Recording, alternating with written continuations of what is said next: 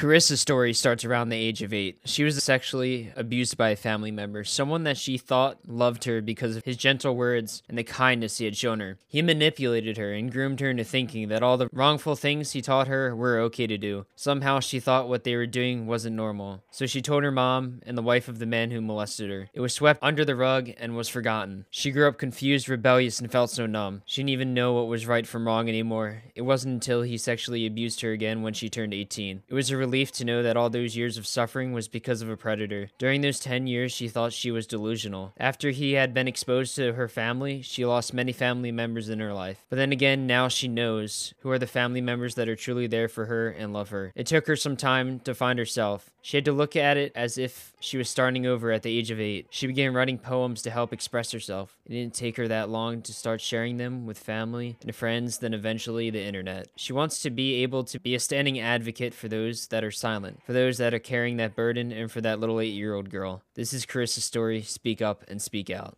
Hey, survivors. So you see, we're not just telling stories, we're changing lives and showing people they are not alone.